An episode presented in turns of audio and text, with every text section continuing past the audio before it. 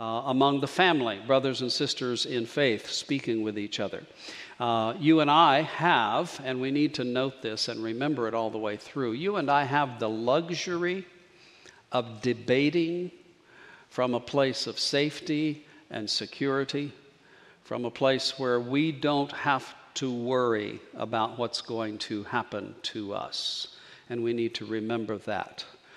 As we speak, people are fighting, people are dying, people are being held captive, people are fleeing their homes, people are grieving and suffering in ways that few of us have ever experienced, and pray God uh, never will experience. And so we have this conversation in that privileged place. Let me mention to you a couple of stories from my history that perhaps will help you understand uh, the perspective that, that I personally bring, and all of us uh, bring our own perspective, uh, and we need to be aware of those things. Um, it was in two thousand eight, I believe, um, that I visited Israel Uh, and Jordan during that trip, and that's the only time I've ever actually been in Israel. But many of you have been at least once, many of you have been several times.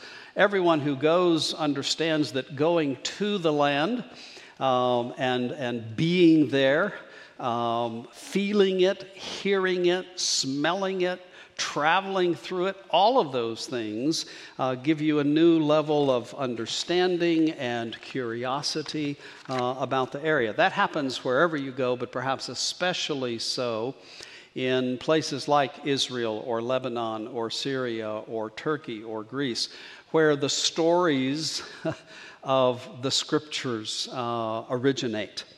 Um, Israel is um, really a tiny little piece of land from a Western person's perspective, especially a person who grew up in the western part of the United States. Uh, the, the whole nation of Israel itself is, is not much bigger than San Diego County, really. Uh, that's something that you learn. You, kind of, you, you can read the statistics, you can hear that said to you, but until you're actually there, it doesn't really settle in. Uh, being there gives you an appreciation, or a better appreciation at least, for the long and rich and complicated and sometimes peaceful, sometimes violent history of the place. Uh, so in two thousand eight was the time I was there. Then in two thousand sixteen, um, as my life played itself out, as most of you know, I had the opportunity to go into Lebanon, into Syria, into Iraq, and I have made repeated visits, especially to Lebanon and to Syria, have been once to Iraq.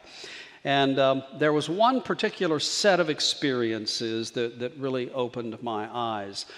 On our trip to Israel, we did as so many uh, groups do. We went into the Golan Heights, up into the northeastern section of the nation of Israel. And as I say that, I have to say that that's a disputed fact, because uh, the Golan Heights were taken over by Israel in one of the, the recent wars. We'll talk about that in, uh, in uh, as we talk about the history. But when you go into the Golan Heights, uh, we were taken to the border with Syria. Uh, a border that is marked by a no man's land, by huge walls, huge fences, listening posts, observation posts, military installations. Uh, and we were told, as we were looking from the, uh, the Israeli side over to the Syrian side, we were told that we were looking over at one of the nations that was trying to destroy Israel, at, at the bad guys, if you will. And there's truth in, in what was said there. But, and...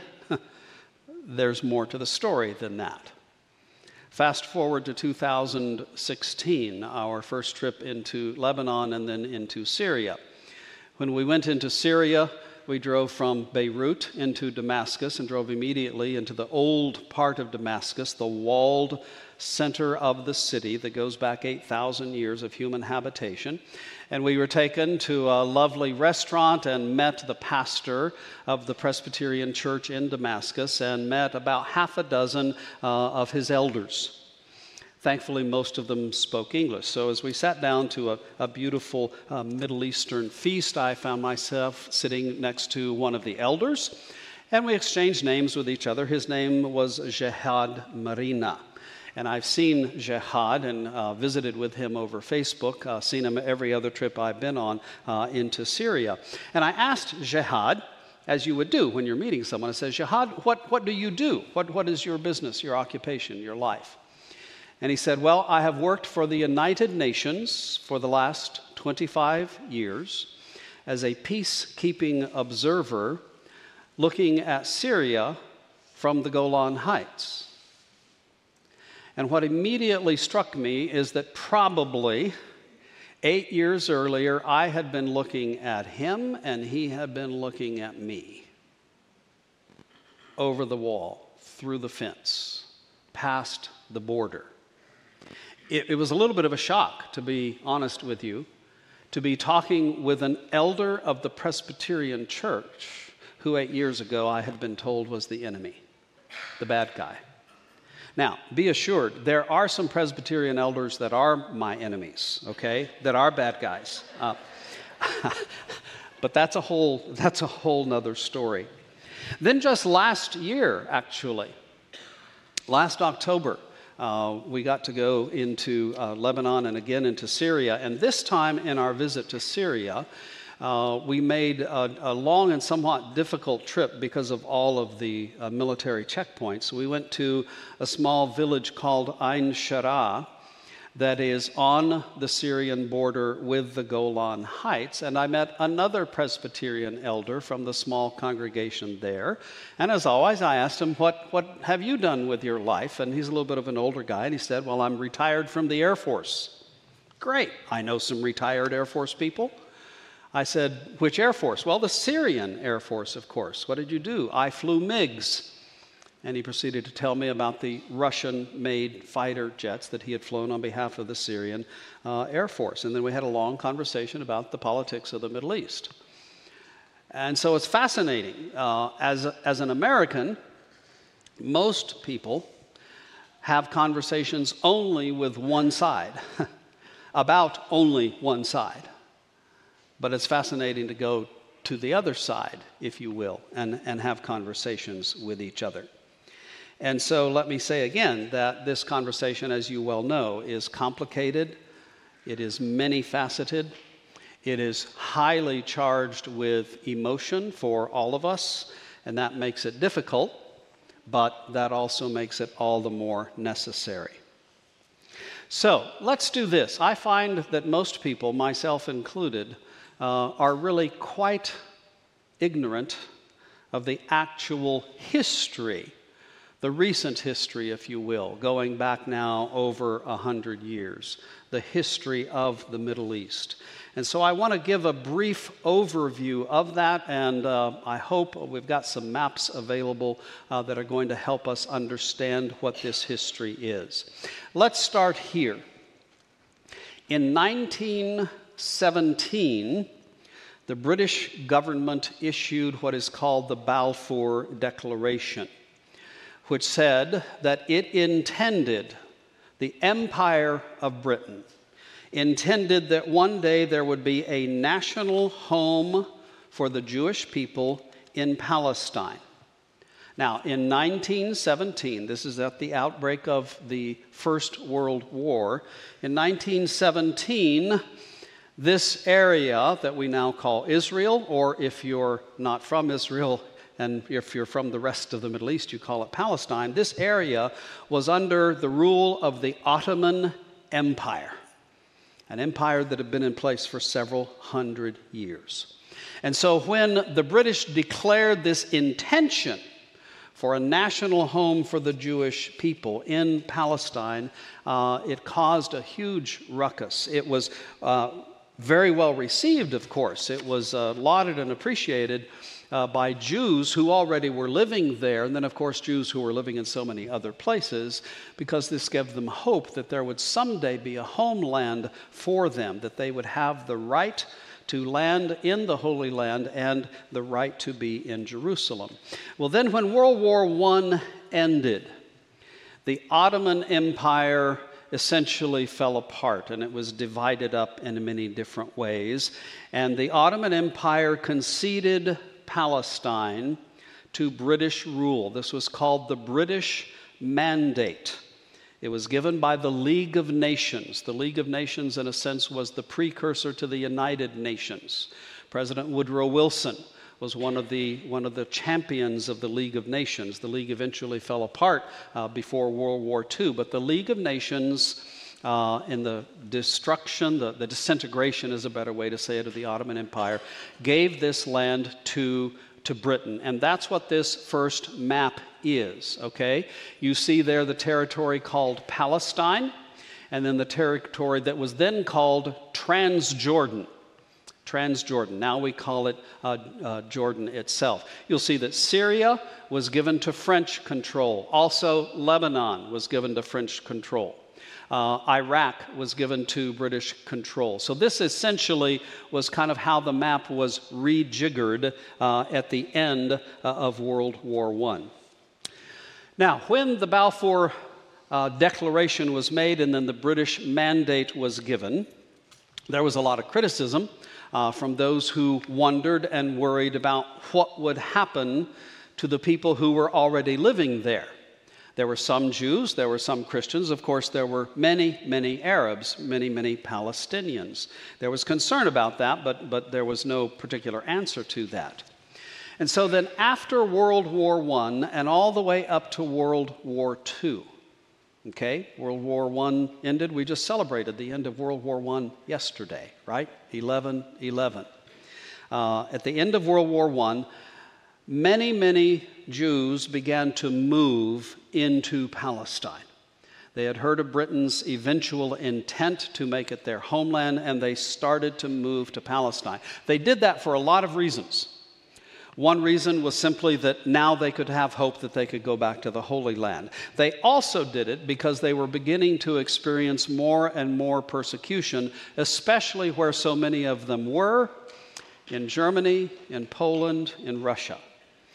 And then, of course, in the beginning of the nineteen thirties, with the rise of the Nazi Party and the beginning of what you and I know as the Holocaust, even more and more began to move into this area. As more and more Jews moved into this area, there began to be frequent clashes, if you will, between the Palestinian Arabs and the Jewish migrants. Now, some of that happens anytime you have people moving from one place into another. Okay, just go to Texas or Arizona or Tennessee and ask what they think about Californians. Okay? Multiply that in its seriousness and its impact on life by many, many magnitudes, and you'll have a sense of what was going on.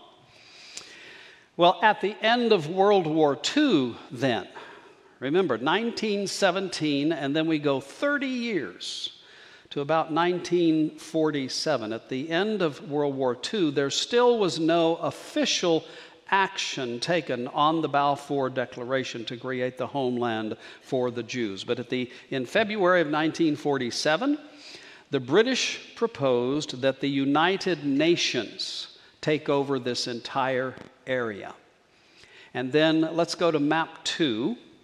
When the British proposed that the United Nations take over, then the United Nations adopted a resolution that called for the creation of two states, the state of Israel, the state of Palestine, and that those two states would be administered by the United Nations.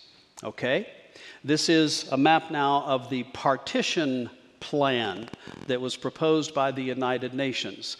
There you can see, still have Lebanon, Syria, Transjordan, and Egypt, but in the white and kind of the tan picture there, you have the sections in tan that would be the Arab state, and the sections in white that would be the Jewish state. Now, the Palestinians and most of the other Arab nations actually refused this plan. It was not put into place. And in May of nineteen forty-eight, about a year later, May of nineteen forty-eight, Israel simply declared independence, and five Arab nations, those primarily around uh, Israel, around Palestine, attacked. A war began. And during that time, hundreds of thousands of Palestinians left the area. They were forced off their lands by the war. And in that war, Israel won more territory than had actually been proposed uh, as the division into the two-state solution, uh, more territory than, than they were actually given. Uh, and so uh, not only did they keep the parts that were uh, awarded, in a sense, by the United Nations, but they went into the West Bank uh, and into uh, the Gaza Strip. Uh, Jordan essentially took control uh, of the West Bank area. Egypt c took control uh, of Gaza. And so let's go to the third map now, the third map, and this will be the result of the armistice that occurred from this first war that started when Israel declared independence. So this would be in, in uh, nineteen forty-nine now, okay? As the map says, these are the nineteen forty-nine armistice lines. Um, the, uh, the kind of reddish color, the tiny little strip, the Gaza Strip, and then the West Bank controlled uh, by Jordan, the Gaza Strip controlled by Egypt, and then the rest controlled uh, by Israel. You'll see uh, that Israel controls more territory here than was originally proposed by the United Nations. Now, just so we have this in mind a little bit, the Gaza Strip, as you've been hearing in the news, the Gaza Strip is only about one hundred forty square miles of land and a population of a little over two million people. The West Bank is uh, about twenty-two hundred square miles of land and a population of over uh, three thousand people. Okay, so from nineteen forty-nine this situation existed, and you'll see that on the map the borders are drawn with dotted lines, okay? They're drawn with dotted lines because this was the reality, but this was not the accepted legal situation. None of the nations around Israel accepted these borders. They did not accept the legitimacy of the existence of the Jewish state. Fast forward then, not so fast really, but go to nineteen sixty-seven, and what we call the Six-Day War broke out. And Israel then captured and occupied the West Bank that had been controlled by Jordan, and also East Jerusalem, a part of the city of Jerusalem, and also Gaza, the Gaza Strip, and also the Sinai Peninsula, and also the Golan Heights. You will see there by Syria now the Golan Heights. Up until nineteen sixty-seven, that was part of Syria. It was taken over uh, by Israel. And again, in this war, many, many Palestinians became refugees. Then, from nineteen sixty-seven to nineteen eighty-two, in nineteen eighty-two, Israel and Egypt signed a peace treaty, and Egypt recognized Israel as a legitimate nation. That takes us to map number five, then. Let's go to that map, and you will see here that the line between Egypt and Israel is now a solid line. That was, in a sense, the first actual concrete, legitimized by more than one nation, agreement about the existence of the state of Israel. Well, of course, nobody was entirely happy with this. In nineteen eighty-seven, five years later, the Palestinians mounted an uprising against the state of Israel. It was called the Intifada. You've heard that term before. That simply means an uprising.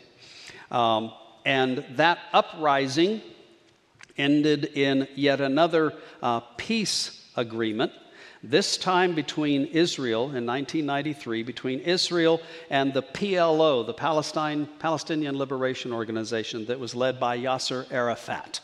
Those of you who've been paying attention for a while will remember that name, Yasser Arafat. Those were the Oslo Accords that were, in a sense, brokered by the United States. That's when William, uh, I almost said Billiam, William Jefferson Clinton, Bill Clinton, was president, the Oslo Accords.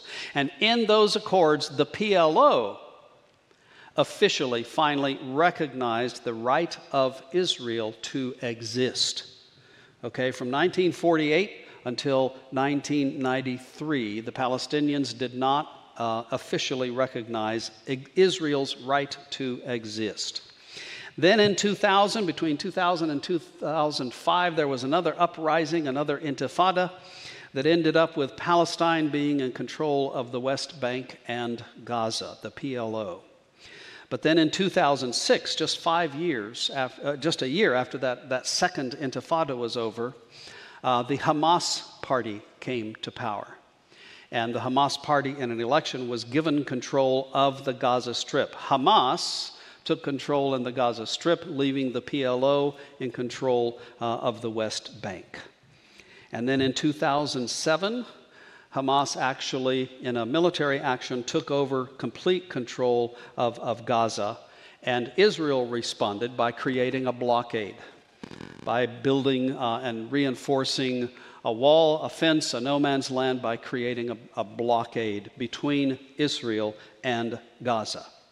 And so since two thousand seven, uh, things have gotten, in a sense, worse for Gaza. Uh, the United Nations thinks that about eighty-one percent of the population of Gaza lives in poverty. sixty-three percent um, suffer from what is today called food insecurity. And there is a forty-six percent unemployment rate. Okay? So now these maps, thanks to the B B C for the maps, these maps and this little history gives you a sense uh, of what has been uh, going on. So you've got the British Mandate, and then the U N Partition Plan, and then the Declaration of Independence, and then the war uh, that followed, and then the War of sixty-seven, and then a couple of peace treaties since then. And then let's go to the final map.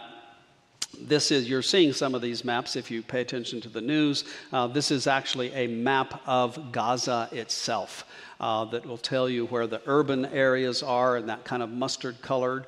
You know, you'll see some gray areas that are refugee camps, and then you'll see just two border crossings. Uh, a couple down uh, with Egypt. Uh, the Rafah crossing, of course, has gotten lots of attention in the press. That's where some of the, the, the folks are getting across the border these days. And then in the far uh, northeastern section, the Erez crossing. Uh, so this gives you a picture of Gaza, okay? So that's kind of a very quick sort of history. If there are any actual historians here, you're going to say, Jack, that was woefully inadequate. Yes, it was. But there you go. Now you've got that. Let's talk a little bit about theology as it relates to this area. Uh, and by theology, I want to talk uh, in very broad terms about the different religious groups that have involvement and interests here. Uh, and, and these are kind of my summaries of these things. On one side, you have what we in this country often refer to as radical Islamic fundamentalism, that has always said, and still always says, that Israel does not have a right to exist. This is, in a sense, the official position of Hamas. Hamas's declared intent is to wipe Israel and Israelis and all Jews off the map. That's a very radical position. You also have uh, what I would call radical Jewish Zionism. In our visit in two thousand eight, we visited with um, a middle-aged woman uh, who uh, identified herself as a radical Jewish Zionist, and in her opinion, um, only, only Jews should live in Israel, and everybody else should either get out or be killed. So it's kind of the, the diametric opposite, if you will, of radical Islamic fundamentalism. And then there is something called Christian Zionism. And that's where I've been receiving most of the questions, Christian Zionism. Now, remember that Christians do not agree necessarily on how we're supposed to look at Israel and what the history of Israel is. But there are many Christians who believe that God gave the land to Israel, Israel has a right to exist, and that Christians should do anything and everything we possibly can to support the nation of Israel, regardless of what Israel does, regardless of what Israel says, because they are God's chosen people. Okay, that is radical, what I call radical Christian Zionism. There is also a Christian position that is called, this gets even better, folks, supersessionism. Supersessionism, okay? What many Christians have believed from very early on in Christianity, by the way, is that, you know, the nation of Israel ceased to exist shortly after the time of Jesus. Some would argue before the time of Jesus. In the, uh, the late seven hundreds before Jesus, the northern part of Israel was destroyed by the Assyrian Empire. In the early five hundreds, five eighty-seven, the southern part of Israel, where Jerusalem is, was destroyed by the Babylonian Empire. The Israelis, the Jews at that point in time, Israeli was not a term. The Jews were allowed to return by Cyrus in the Persian Empire, but the nation never really regained its footing. Eventually, it was wiped out by the Romans. And in seventy-four A D, with the destruction of the temple and the final destruction of the last uh, Jewish uh, outpost garrison at Masada, that was the end of Israel. Um, people began to believe in the church that there was a new Israel, actually.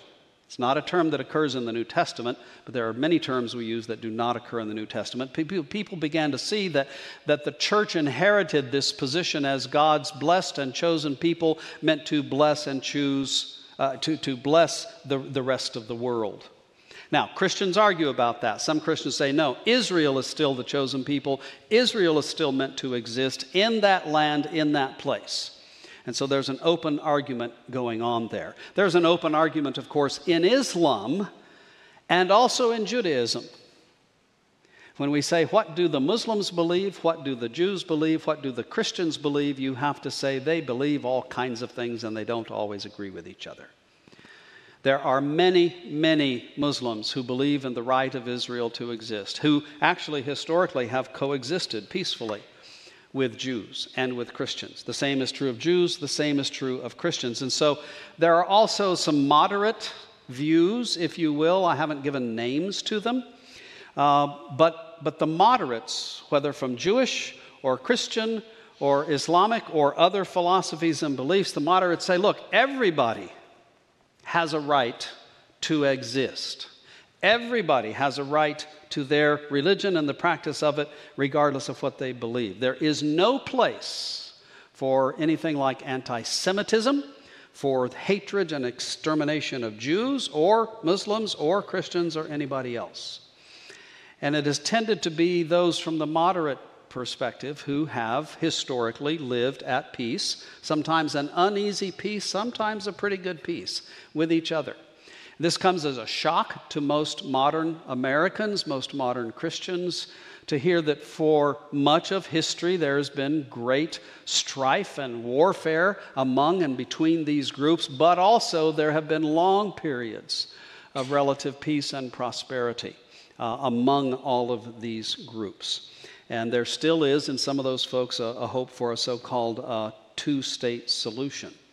Uh, so the only thing I want to add into this uh, kind of theological overview is the idea that I think actually would represent Jesus, and I'm not Jesus, and we have to be careful when we say we're speaking for Jesus, but I cannot conceive of a Jesus who would exclude anyone, who would hate anyone, uh, who would kill anyone, who would promote superiority of one over another to the extent that everybody else has to get out.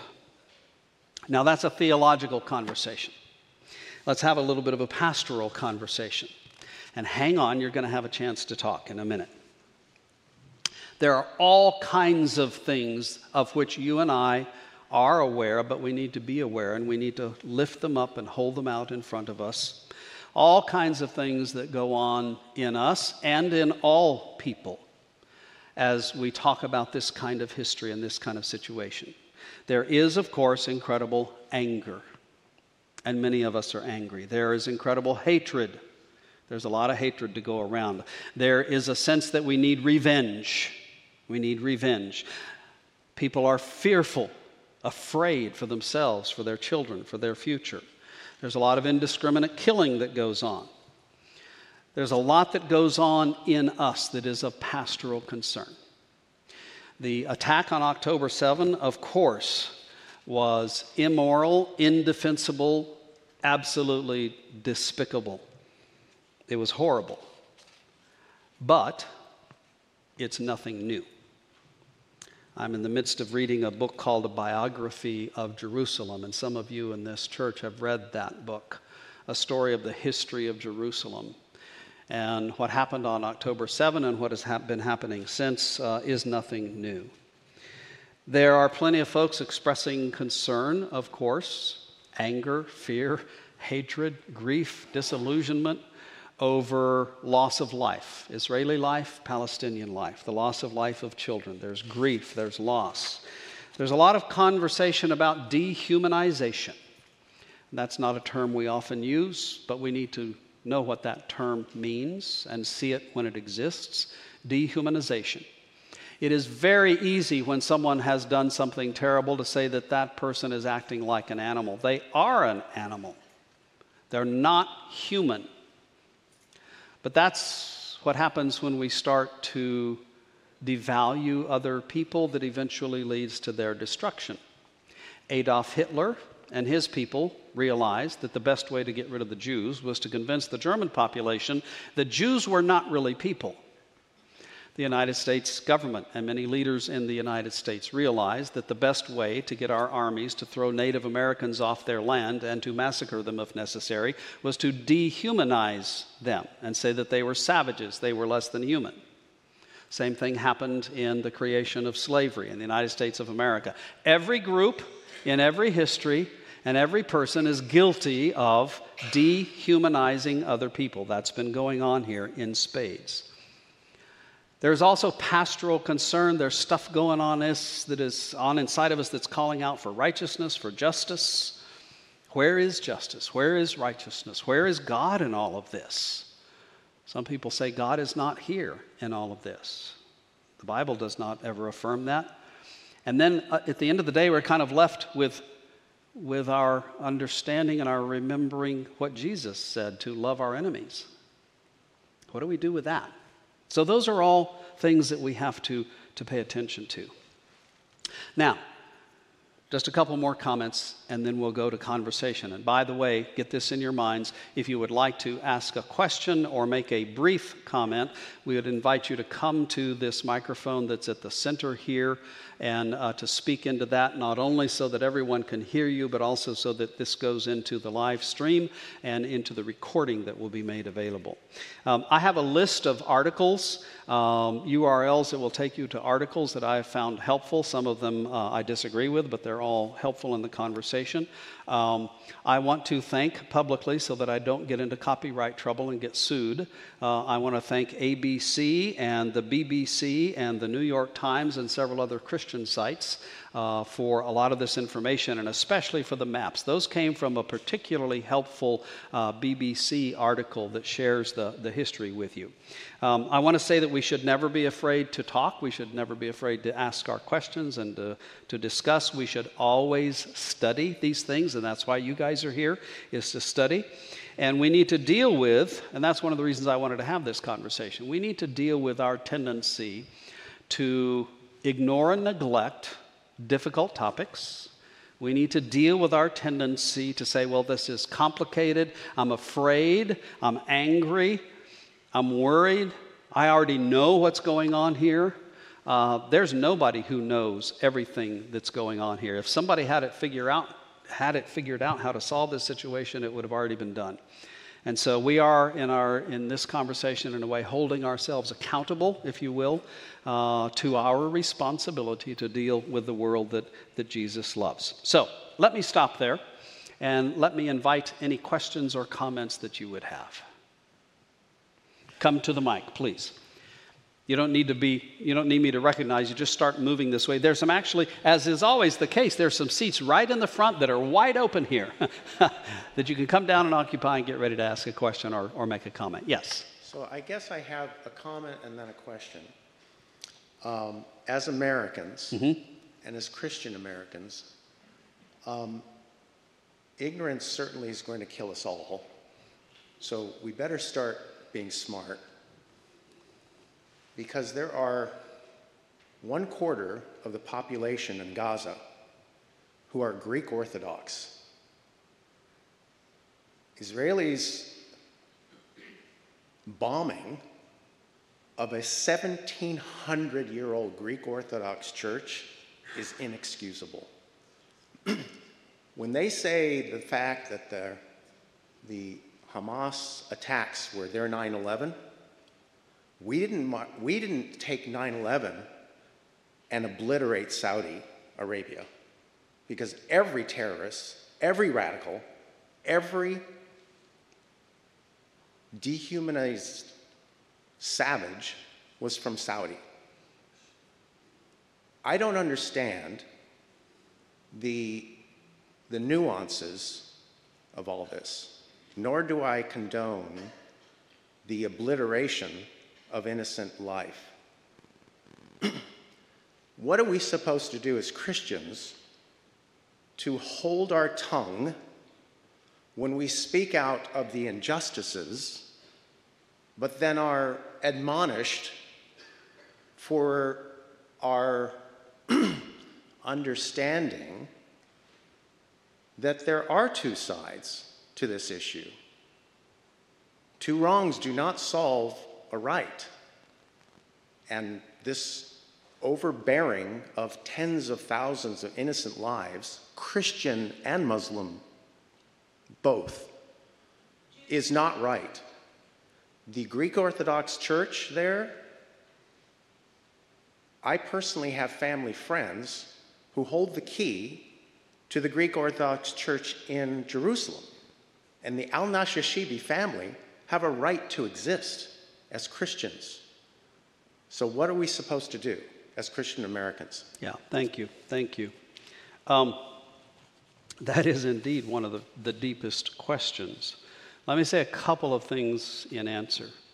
Uh, one is, and this is a comment uh, that came from, from one of you uh, as we were preparing for this, um, it is true that several things can be true at the same time, and even though they seem to contradict each other, they are true. That's the nature of a complicated situation, is that there's lots of different angles from which we must look at something. Um, there are, to, to my understanding, uh, there are three uh, churches in Gaza itself, one of them the, the Greek Orthodox Church that you talked about. Uh, and it is true uh, that the church has been bombed. Uh, it is true that many Christians have lost their lives. Um, It is also uh, held out for us uh, from the Israeli side uh, that Hamas, as did ISIS before it, uh, Hamas sometimes stations uh, soldiers or puts uh, uh, military equipment uh, in uh, hospitals, schools, churches, um, and the argument is made that the only way to destroy them is to create what we inelegantly call collateral damage, and innocent people must die. Um, the anger that we feel for that is certainly, in my mind, justifiable anger. It is simply wrong that someone who is an innocent bystander, regardless of whether they're an infant just born or an eighty-seven-year-old grandmother, it is simply wrong that anybody who is so-called innocent would die in a war. We should be angry about that. We do need to talk about what we do with anger. I'll leave that aside for the moment. Um, it is also true that in every war, in all of history, innocent people have died. Lots of innocent people, as a matter of fact. Um, I'll remind you that in, uh, in World War Two, Uh, which was a much larger conflict simply in terms of geography and duration uh, and, and number of people involved. In World War Two, uh, it is estimated that seventy million, seven zero million people died as a result of the war. Only a few million of them were actual combatants, soldiers. The rest were civilian, if you will. Uh, that number, of course, includes those who were killed in the Holocaust, which was not only Jews, primarily Jews, uh, also homosexual persons, also gypsies, uh, also intellectuals, some Christians uh, because of their, uh, their opposition. Um, at any rate, there, there were, um, I forget what the number is, twelve or fifteen million uh, Russian citizens who died. Of course, Japanese. Uh, so there is always collateral damage in war.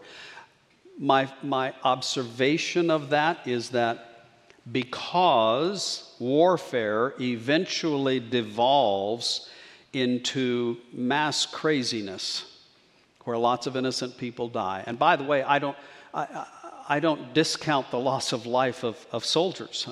I've met very few soldiers who actually ever wanted to go and kill somebody, or wanted to go die, And, and all loss of life, whether so-called innocent or not, is important to God. It's important to us as Christians. Um, but the fact that all warfare eventually devolves into such horrible, horrible facts as the one that you have raised here for us and highlighted for us should make us work all that much harder at preventing war, shouldn't it? Because it becomes so, so very convoluted and destructive on all sides, on all sides. That's the way I would answer that for you, just briefly. Thank you for raising that. Someone else, if you want to ask a question, go ahead and come up to the microphone or come and sit while somebody else is, is commenting. That's great, so we can keep the conversation going. Yeah, David. Hi, Jack. Uh, you know, I think your characterization of the history, I think, was... Um, I don't think it was accurate, mm-hmm. and I think that it was too brief, and I think it was very biased. Mm-hmm. So that's, I just want to give my opinion on that. Uh, as far as uh, any of the history justifying Hamas and the murder of babies and kidnapping of children cannot be justified regardless of your history lesson. There is no way to do that. So, no, I, I, I just don't see how you can sure, say sure. there's a history here, there's been conflict for a long time, but somehow that justifies the murder of children and babies and rape and kidnapping. And, and that, uh, you know, uh, I think Israel has a right to go out and, and eliminate that threat again. Hamas has said repeatedly from their leaders that this is, you know, the first inning, that they're going to do this again and again and again. They haven't said, oh, we're sorry, here the, let's let's give the kidnapped children back or the people back. They're, they're not saying that. They're saying they're going to do it more. Yeah. So I think Israel really has to to, to fight this fight. I think that um, uh, there are going to be collateral damages. From what I've read, and I've read a lot on this, and I've listened to a lot, I think Israel is doing a really, uh, as, uh, the best job they can to try to uh, not have collateral damage of innocence, and I feel for the Palestinians, and I think the loss of children there and lives there is important also. But, you know, you're dealing with a group that doesn't, that they really look at that as a, an opportunity to put those people in harm's way so that yeah. they can't. They're protecting themselves while they live in Qatar in, you know, with billions of dollars stolen from the U N So, and the United States, anyway. Yeah, yeah. No, thank you for that. Let me, let me say, let me say a couple things about this. Number one, any brief history lesson is going to be necessarily full of holes in some sense. The history I shared with you Uh, is what came both from A B C and from B B C. Their summations of that history. It would be helpful for us all probably to do more study of all of that history, realizing that any person's version of history is biased. There is no such thing as unbiased history because the events that you choose to tell, the way in which you choose to tell them, and the interpretation that you give to them is biased. That's, that's simply a, a reality. Um, let me also say I think that there's a difference between explanation and justification. I agree with you. There is no justification in any way, shape, or form uh, for what we'll just summarize as the atrocities committed on October seventh. There simply is no justification that from any uh, moral or religious perspective. But there is information to be learned by studying the nature of the situation that leads to this situation. Some of it is radical, uh, fundamentalist uh, Islam, and, and in some ways even beyond Islam, because I don't want to throw all Islam under the bus. Uh, it is simply the nature of pure human evil to, to kill babies, okay? To kill innocent people.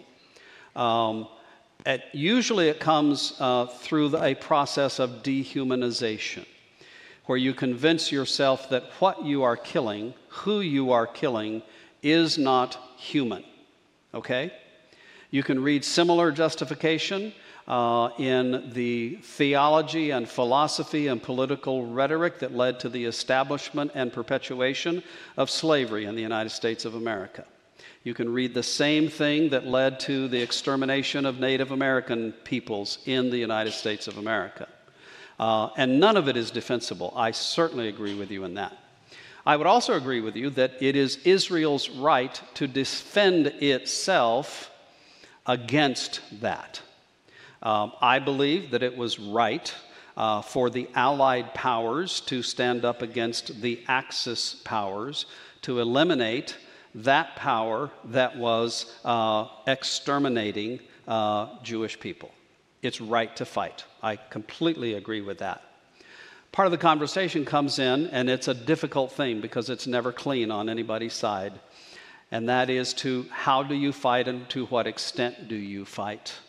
Um, there are lots of voices uh, in, uh, in, in the, the, uh, the Jewish world, as there are in the Christian world, the Islamic world, uh, and even the world that you can't describe from a religious perspective. There are lots of voices that are saying Israel has to kill innocent people, so be it. Others saying maybe there's a different way. There, there is a legitimate conversation to be held there about what's the best way to do that. And let's remember that I said we're having this conversation from the luxury of being here, not on the front line, so to speak.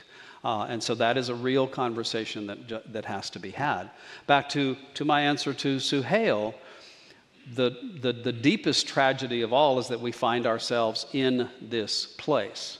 Now, it's clear that Hamas's uh, approach to this is to, in a sense, is to force Israel to kill innocent people. And what a brilliant thing it is from the perspective of Hamas to turn Israel into the bad guy by making Israel kill innocent people. Um, I didn't include this quote here, but I'll, I'll say it now. Um, not long after the events of October seventh, um, I, I saw a quote from Golda Meir. Do you remember Golda Meir, one of the premiers of Israel? Um, I think, was it David Ben-Gurion who was the first one? I think David Ben-Gurion was the first, okay? And then uh, Golda came a little bit later. But um, I, I, I didn't check this out on Snopes, so I'm not sure that it was Golda Meir, okay? But this quote was attributed to Golda Meir. Golda Meir said, "We can forgive the Arabs for killing our children, but we cannot forgive them for forcing us to kill theirs." Isn't that fascinating? Uh, that's part of the conversation. Someone else, yes. Uh, Jack, I disagree with the previous gentleman. Uh, your presentation. Welcome to the Christian Church. Yeah, your presentation was fine, even though I'm not in love with the news sources you used. I think sure. Your presentation was just fine. A different tact uh, ongoing. Several prominent uh, Christian organizations and Christian churches suggest that we're seeing signs of the end times and may be in the end times. Mm-hmm. I'm just wondering your perspective on, yeah, on yeah. that. Yeah, yeah. Thank you for raising that question. That has been a big question in, in Christian conversation. Um, there is a line of thought, um, a, a whole body of, of theology in Christianity Um, that, that says that books like Revelation, books like Daniel will say to us uh, that um, as a timeline for the end of history when Jesus, the Messiah, the Christ, comes back, that the nation of Israel will be restored, that there will be, as a result of Israel's existence, um, a huge uh, world war that makes all the other world wars pale by comparison, that Russia, the United States, China will get into a war. There will be a huge final battle at Armageddon. Uh, and the, the end of history as we know it will come. Jesus will come back to earth, put everything right, and everything's golden then. That's a very quick summary of that, of that theological line, okay? Um, I have to say at the outset, that might happen. Because it's the future, I cannot tell you what will happen. Neither can you tell me what will happen. Neither can those who propose to be students of Scripture to have figured out what the plan is for the end times. Let me say a couple things about the end times. One is that ever since the first century and moving into the second century, and perhaps even during the time of Jesus, certainly during the years right after Jesus, there are people in the church who have said the end is here. Okay? For two thousand years, there are people who have been saying, all the prophecies are coming true, all the facts of history are lined up just perfectly, and it's all going to be over. Okay? Um, I first started seriously reading as an adult in the nineteen seventies, um, as a high school kid and then a college kid. Uh, and at that point in time, there was an extremely popular book called The Late Great Planet Earth by Hal Lindsey. He wrote many, a lot of other books, and he predicted that very soon the world would be done. Um, that was fifty years ago. Uh, for two thousand years, we have been wrong about predicting the end of history and predicting the, the situations historically that would have to obtain. Now, it's true that Israel exists as a state once again, and it has existed since nineteen forty-eight, although there are some who say that the modern Israel does not equate with ancient Israel. That's a whole nother conversation. Um, what I would have to say is that um, my reading of Scripture, and this is a particular Christian perspective, is that the Bible is not interested in predicting for us the end of the world. The Bible does not give us a blueprint. That what Scripture tells us, and you have studied Revelation with me, many of you before, what Scripture tells us is what Jesus said, that we don't know what the end is going to be. We don't know when it's going to come. We don't know what's going to happen. Jesus said, I don't know myself, okay?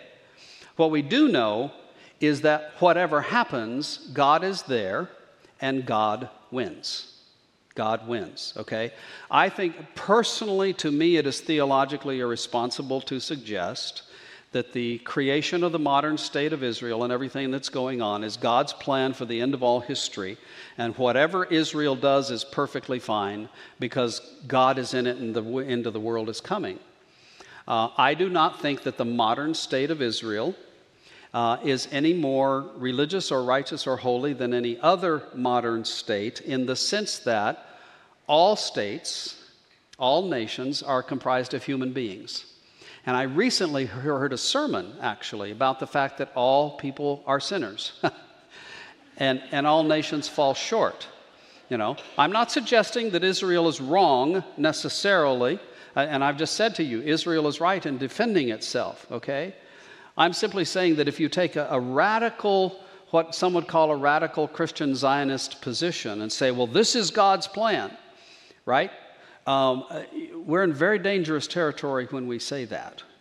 Um, part of the conversation has to go back to the Old Testament when we, when we hear that, you know, God has said to... to the Hebrew slaves, go in and take over the land of the Canaanites, the Perizzites, the Jebusites, the Hittites.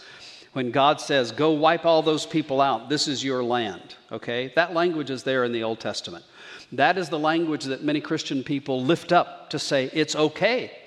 And this is where radical uh, Jewish Zionism comes from, that it's okay to wipe out anybody who stands in the way of God's plan, and God planned for this to be my homeland, okay? All that language is there. There's no question of it. We must admit that. On the other hand, or with that great theological term, but, there's more to the story, okay? The more to the story is that it's very clear that ancient Israel never fulfilled God's command, if you will, if that's what it was, to wipe out everybody else. There is also in the Old Testament a stream of theological thought that tells us that Israel is meant to take care of the orphans, the widows, and then a lot of people leave off this third category, the strangers living among you, the foreigners living among you. There are many non-Jews who are incorporated into the history of Israel and subsequently into the history of Jesus.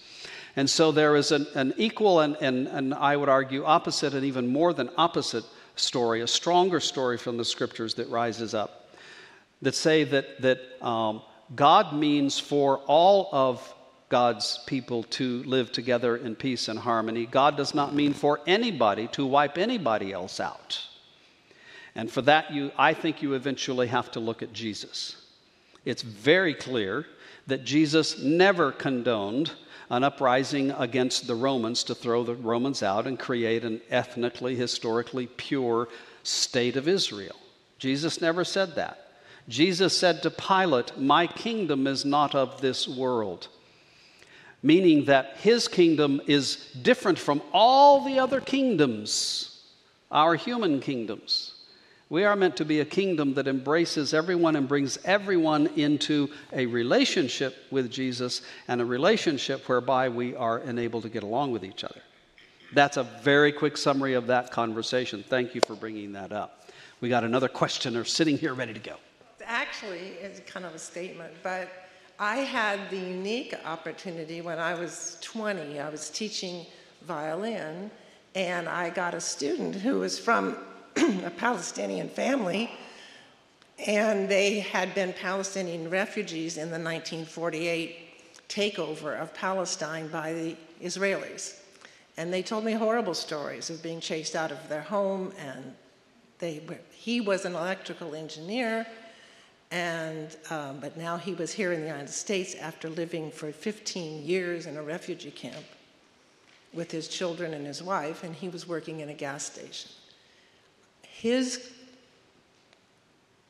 upset, his anger, and it was too, he was, anger's too strong a word, but his uh, irritation with it all was that we were Christians.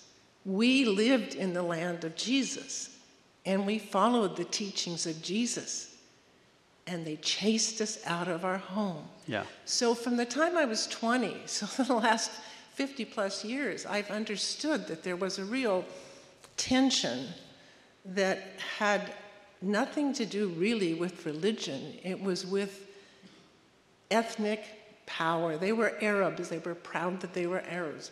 They were Palestinians. And so a lot of this tension to me is not about Islam versus Judaism versus Christianity in the mix. It's about power, and it's about ethnic control. Yeah, yeah. And when I read about the settlements in the West Bank, that is Israeli ethnic control. It's not Jews trying to use a Jewish message. That it's, we want control of that land, we want economic control. Because yeah. they have gone in and destroyed the olive groves by the thousands that are twenty-five percent of the Palestinian economy. Yeah. On the so I I am torn. I I agree. It was atrocious what happened on October seventh, but as you said, it's happened since the beginning of time. I take issue with the claim that of the con the discussion of dehumanization. Mm-hmm. And calling the people that do those kind of things animals. Animals don't do that. It's only humans. Yeah. Only humans. So there's no con- dehumanization. I guess we would all be very peaceful and loving, loving and only going out and killing if we had to to, to eat. Yeah, yeah. So, um, in defense, yeah, that's that, that's I, a fascinating point. Yeah, I want you to think. About, I think we have to think about that. That only humans do this, and humans do it in the context of power yeah. and control. Yeah, it's not about religion, I don't think. Yeah, I, th- I think you raise up for us, and, and, and all of you who have made comments uh, have raised up for us truth. And the complexity of the nature of truth in all of this, and the, the incredible pain that's involved there. Yes, yes. Okay, we got to go to you because you were sitting down, and then Celeste will go to you. Thank you, Pastor Jack. Um, so short here. Um, I, I loved your presentation, and my academics are in Arabic studies, and I think you did a great job with the history. Um, I think that there's different dynamics, right? We have the di- three different dynamics that I see. I see the dynamics of the humanitarian side, the humanitarian voices. So. Um, we're going to say no. It's it just yes. There was fourteen hundred Israeli deaths, and now we have eight thousand.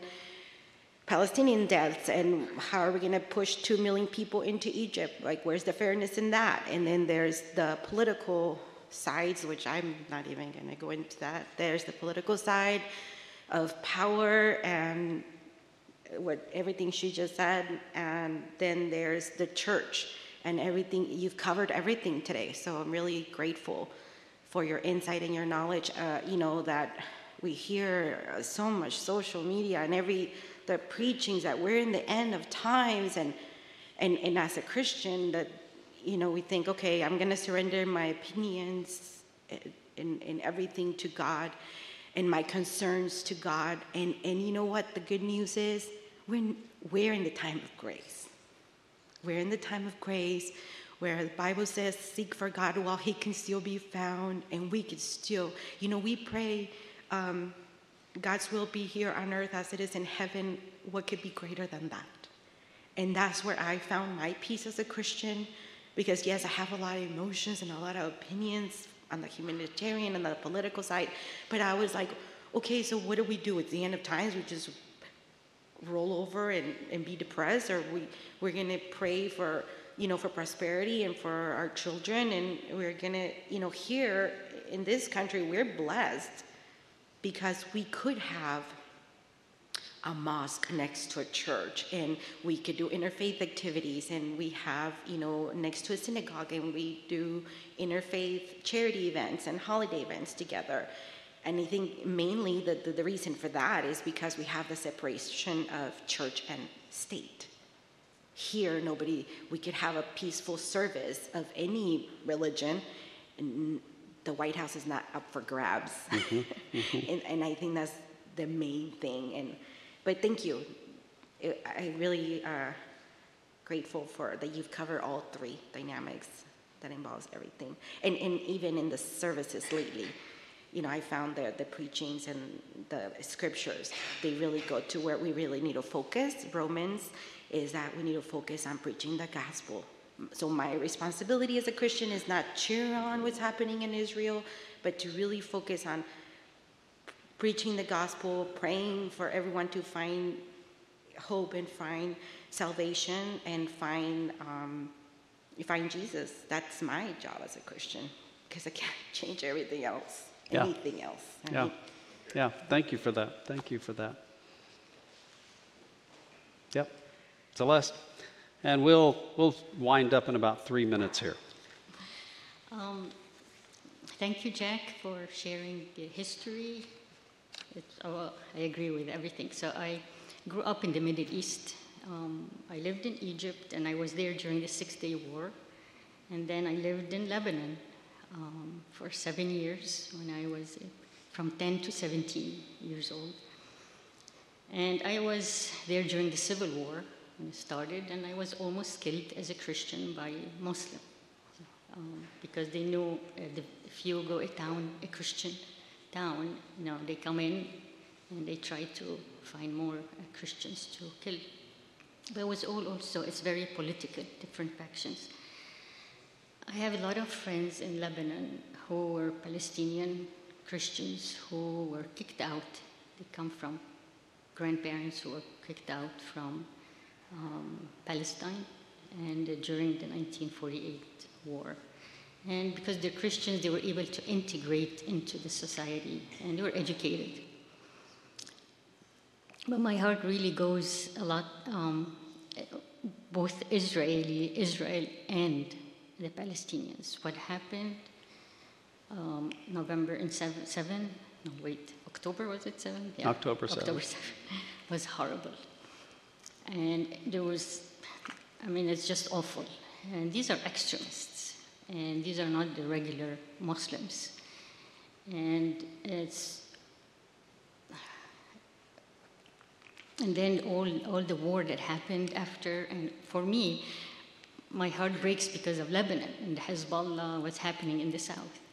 Always the Christians are in the middle, whether Israel, whether it's the Arab or Muslims. They're always second-class citizens. And it's really a difficult situation. The only thing for me, I say as a Christian, I pray for both sides. I pray for Hamas. I pray that what's happening in the Middle East is really something positive among Muslims. A lot of visions. Jesus is coming in dreams and visions. So I'm praying for that, for the Hamas, for any extreme, whether Israeli, like, I, I don't, I'm not happy with the settlements. It's, I don't, I don't think it's the right thing. So whether extremists from both sides, I'm praying that God will reveal himself to them. That's the only thing that gives me peace. Yeah. And also helping, like you mentioned today, if anyone wants to help financially, that's another way also to help. So that's just coming to Jesus and asking Jesus to uh, transform lives. Yes, right? Yes, absolutely. Thank you for that statement. It's, um, it's easy to move to a place where we don't want to talk anymore, um, where, where we just kind of give up with everything. And, um, and still we have hope, do we not? Yeah. Okay, final comment, final question. Pastor Jack, uh, I know you have a bit of a more of a nuanced position on this, so this is more a question for everyone. But as Americans, why should we continue to send our blessings and support the state of Israel when in nineteen sixty-seven they attacked one of our, our U S ships? They killed hundreds of our servicemen in the U S S Liberty incident. And I'm sure many of those were brothers in, of faith. Yeah, yeah, good question. I, the, um, in every war, in every situation, there are horrible things that go on. It, it is obviously, it's partly political, it's partly theological, uh, to think about who is it that the United States supports, who does the United States not support, uh, and how do we do that? Um, I'm thankful that in the United States we can have that conversation and, and not worry Uh, that, uh, about reprisal or not worry that we'll be silenced. Um, but I'm also aware that anytime you choose to support one side, that there are other concerns and other questions and other issues. This is almost, uh, this is almost like a divorce between two people. Um, every divorce requires two people, uh, and, and it's the nature of human life that we take sides, uh, and, and we have to do that. Uh, to stay neutral is not to not take a side, um, and that's part of the part of the conundrum of living human life, is that we live in the midst of this whole mess, um, and part of what I'm interested in is in preventing the mess in the first place, because the mess takes us to a point where we have no choice but to do evil. Isn't that a terrible place to be, where you have no choice but to do evil? Can't we get to a place where we are not given that choice? We're not forced into that? Uh, and the place where we're not forced into that as we, is as we continue to learn to live as Jesus would have us live. I realize that's extremely difficult for nations to do, and yet I see evidence in some nations that we've learned a little bit about the way of Jesus. Uh, the United States of America, for all of its problems, is a place that's full of people who used to try to kill each other. Ask the Scots and the English and the Irish about that. Right? You can start there. And, and, and now we don't try to kill each other. Um, I grew up in New Mexico uh, among uh, Anglo people and Spanish people and Indian people, all of who used to try to kill each other. I have that blood, all three kinds, inside of me. I'm not trying to kill me. And so at some point, we have to have hope and work towards that hope of getting to the place where none of this goes on anymore. And so that's what we're working toward, as messy and as terrible as it can be. So thank you for that question. Let me bring us to a close, since we uh, none of us are agreed to be here indefinitely. Um, let me let me suggest that um, as you have further questions, comments, resources, material, I'm always willing to look at something. Always willing to to entertain, uh, obviously, uh, challenges uh, and and corrections and additions to everything that I think. Um, and I hope that you would would feel the same about that. Uh, that's an important uh, value. That's an important dynamic that needs to happen in this community of faith. And in our conversation, I hope then that we can model for the rest of the world what it is for people to have an adult conversation and, and walk away still part of the same family. So, God bless you all for staying. God be with us. God bless Israel. God bless Palestine. God bless people everywhere who are simply trying to love each other. Thanks for being with us. It's time for my nap, and it's time for yours.